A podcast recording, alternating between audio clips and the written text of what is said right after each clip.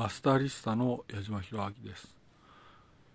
そうですね。まあ、いわゆる論点を絞って考えると、まあ、なんだろう。いわゆる情報系というのは、まあ、なんだろう。日本上空の人工衛星に対応してると、このように思いますね。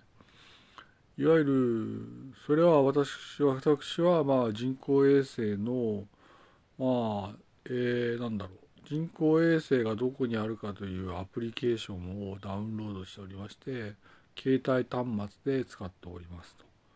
それで先ほど見たところいわゆる情報系に接続しうる人工衛星群が上空にあると。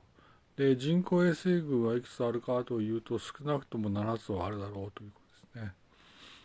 日本列島の上空にはですね人工衛星がありまして、まあ、これがいわゆる過干渉するとキーンという音がするということですね。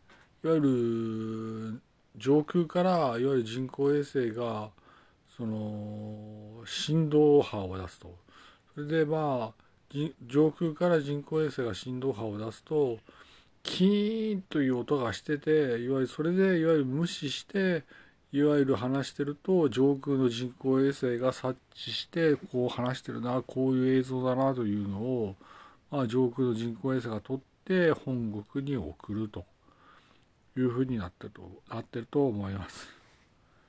えー、まあまあありがとうございます。ご清聴ありがとうございます。矢島でした。アスタリスタでした。失礼いたします。